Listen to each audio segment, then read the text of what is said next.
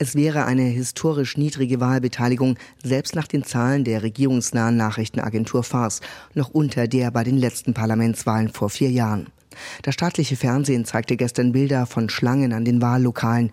Dagegen kursieren im Internet Videos von langen Schlangen bei einem Fastfood-Restaurant neben einem leeren Wahllokal und Menschen, die lieber Schlitten fahren und eine Schneeballschlacht machen, als wählen zu gehen. In einer Kleinstadt in der Provinz Khuzestan im Westen des Iran sollen Bürger die Kandidaten aus der Stadt gejagt haben, mit den Worten, sie würden darauf verzichten, sich von ihnen im Parlament vertreten zu lassen. Die Wahllokale sollten eigentlich gestern um 18 Uhr schließen. Die iranischen Behörden verlängerten die Öffnungszeiten allerdings immer wieder am Ende bis Mitternacht. Mehr als 60 Millionen Iranerinnen und Iraner waren dazu aufgerufen, zum einen ein neues Parlament zu wählen, zum anderen Mitglieder für den Expertenrat, der gegebenenfalls einen neuen obersten Führer bestimmt. Im Vorfeld hatte es zahlreiche Boykottaufrufe gegeben. Die Wahl ist umstritten, weil viele Kandidaten nicht zugelassen wurden.